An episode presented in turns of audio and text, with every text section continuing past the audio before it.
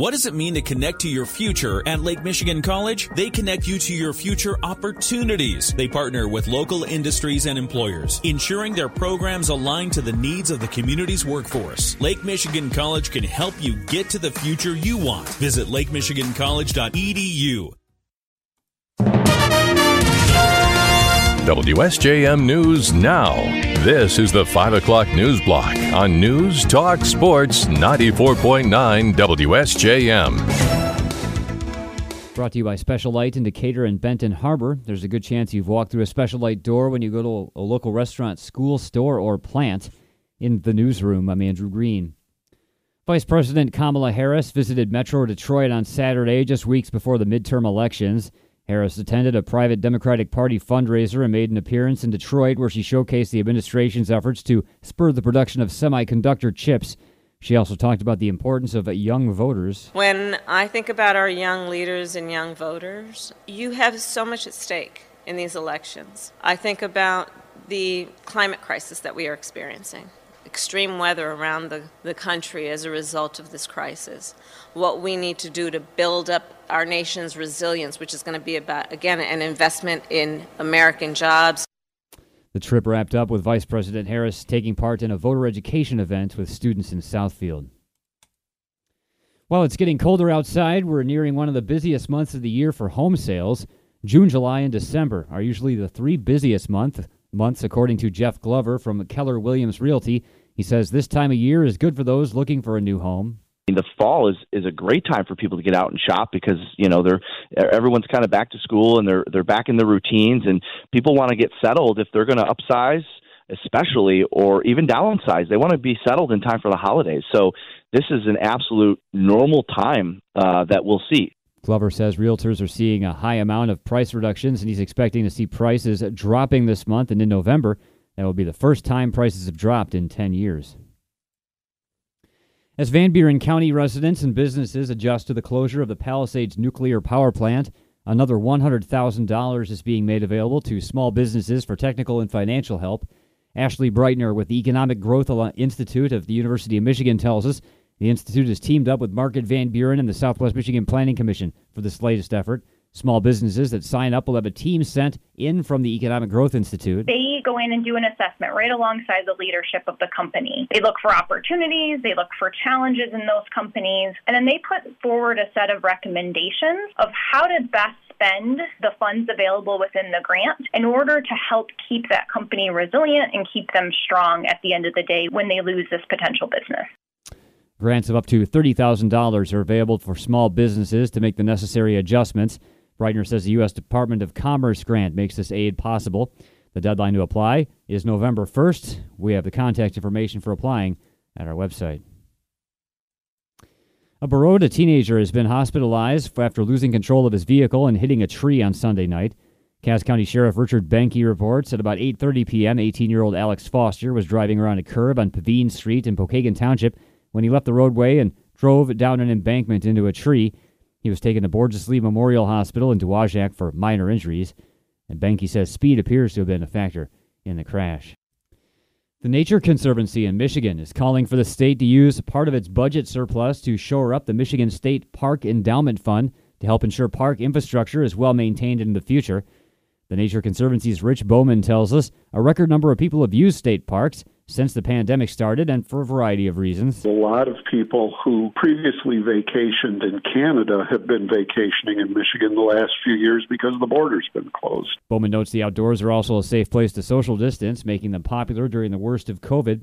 He says the state legislature allocated $250 million this year for parks projects. That was the good news. The bad news was part of the reason we needed that 250 million is that we frankly haven't been generating as much revenue as it takes to maintain the parks, and so things had gotten behind.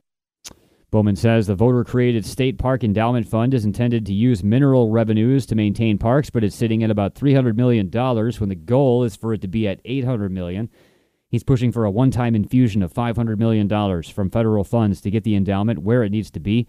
Bowman says that will save the state in the long run. After a 2.4 mile swim in the Pacific Ocean, a 112 mile bike ride over hot lava rock, and a 26.2 mile run in the heat and darkness, One St. Joseph resident can call herself an Ironman. Lisa Altman of St. Joe competed in the 2022 Ironman World Championship on October 6th in Kona, Hawaii. She tells us she's competed in marathons all over the country, but nothing compared to the conditions that she experienced in Hawaii. It was 90s, it's high humidity, you're swimming in the ocean, riding the bike for 112 miles through lava fields. It's so hot. It's like nothing I've ever raced in. And then the run, since the sun sets so early, it's pitch black, you know, for the last 13 miles of my run. It's just a matter of survival.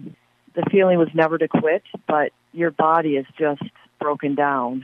Altman says one of the main reasons she got into racing was to set an example for her teenage daughter and for female empowerment in general. One of my favorite mottos is about strong women. You know, here's to strong women. May we know them, may we, you know, be them, may we raise them. And so that's kind of what I was thinking throughout this race, too, is to, to be strong for my daughter, to surround myself with strong women. Altman says while the competition was grueling, she still was able to enjoy the solitude and scenery of the land as she competed. She also shared a motivational message for people intimidated by getting active. You can look for her complete story later on WSJM.com. And opening to the public this week will be some new pickleball courts in Niles. Public Works Director Joe Ray tells us some local pickleball groups asked the city for a place to play a couple of years ago. As the game grew in popularity, the city started looking at how it could meet the demand. We had eight existing tennis courts down at Plym Park that were starting to fall in disrepair and needing maintenance and things. So it was decided that we would take half of those and fully demolish and then reconstruct 10 pickleball courts. Ray says it took about six months and $291,000 in federal ARPA funds to make the new courts possible. Pickleball is similar to tennis, so converting tennis courts for the new purpose wasn't a major undertaking. It mainly has to do with the striping and moving the net. Obviously, the dimensions of the court is significantly different. It's a lot smaller. Ray says the new courts will be available on a first come, first served basis. Some local pickleball groups will be on hand for Wednesday's ribbon cutting, offering demonstrations and giveaways. The event will be at 5:30 p.m. at Plym Park on Marmont Street off of M139. WSJM News now continues with your Bloomberg report.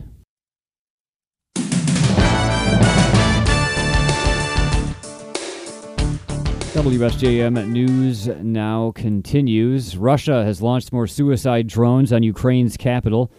And ABC's Britt Clennett is there. We were on the site at a residential building where emergency workers were frantically searching through rubble looking for survivors there. Half of that apartment was blown away. You know, rooms sliced into halves as people living there would have been getting up for their Monday morning, getting ready for the week. Firemen were able to pull out several people, but four people were killed, including, uh, as we understand, a pregnant woman and her husband.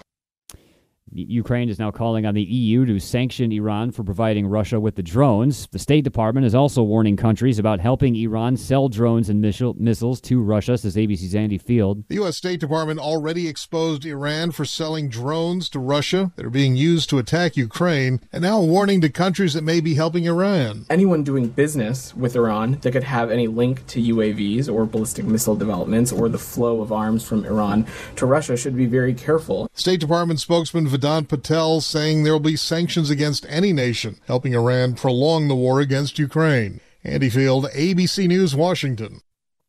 Applications for President Joe Biden's student debt cancellation program are being accepted through a beta launch of a new online form.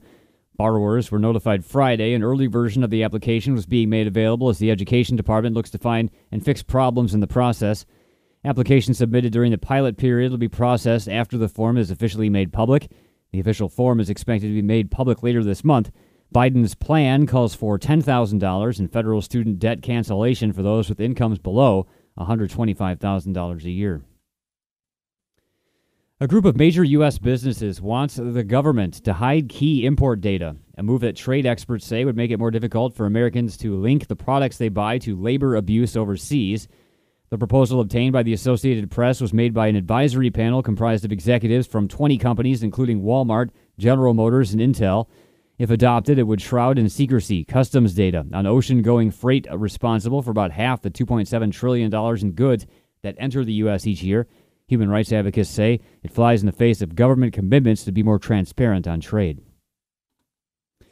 Early voting starts today in Georgia in a series of closely watched races for governor and Senate. More from ABC's Jay O'Brien. With early ballots now being cast as of Monday, the attention of much of the political world now turns to Georgia. The tight Senate race there between incumbent Democrat Raphael Warnock and Republican challenger Herschel Walker could decide who holds the balance of power in the U.S. Senate. Also making headlines, the gubernatorial race between Republican Governor Brian Kemp and Democrat Stacey Abrams. Those candidates will debate tonight. Polls show Kemp in the lead. Jay O'Brien, ABC News, Washington. The nation's first trial over a state ban on gender confirming care for children has started in Arkansas. U.S. District Judge Jay Moody will hear testimony and evidence starting today over the law he blocked prohibiting such care for anyone under 18 years. The trial is expected to last two weeks and is the latest fight over transgender youth restrictions. Attorneys for Arkansas argue the ban is part of the state's authority to regulate medical practices. Families of transgender youths and multiple medical groups have criticized the ban. Arkansas became the first state to enact such a ban last year. The remains of four bodies found in an Oklahoma river have been identified as those of four men reported missing last week. More from ABC's Dave Packer. The Tulsa Medical Examiner confirming that dismembered remains pulled from the Deep Fork River are those of four men who disappeared more than a week ago while riding bicycles. Okmulgee Police Chief Joe Prentice. Although the official cause and manner of death is still pending, each victim suffered gunshot wounds. Prentice says police now believe the men plan to commit a crime. That belief is based on information supplied by a witness who reports they were invited to go with the men to quote unquote hit a lick big enough for all of them. Police identifying another man, Joe Kennedy, as a person of interest. Dave Packer, ABC News. A key witness in the trial that led to the conviction of disgraced Theranos CEO Elizabeth Holmes adamantly stood by his testimony during an unusual court appearance today. The prosecution witness, former Theranos lab director Adam Rosendorff, made a remorseful appearance at Holmes' Silicon Valley home after the trial, raising questions about potential misconduct.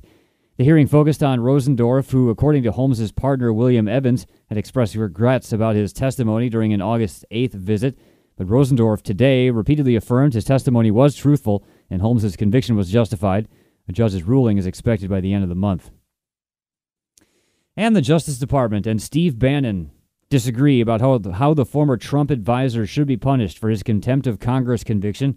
More from ABC's Aaron Katersky. After federal prosecutors requested six months in prison, Steve Bannon said probation would be sufficient. His attorney said Bannon's one time job as a top advisor to former President Trump should afford him some leniency. They also complained the laws about contempt of Congress are outdated. Prosecutors said Bannon failed to comply with a subpoena because of his personal disdain for members of the January 6th committee.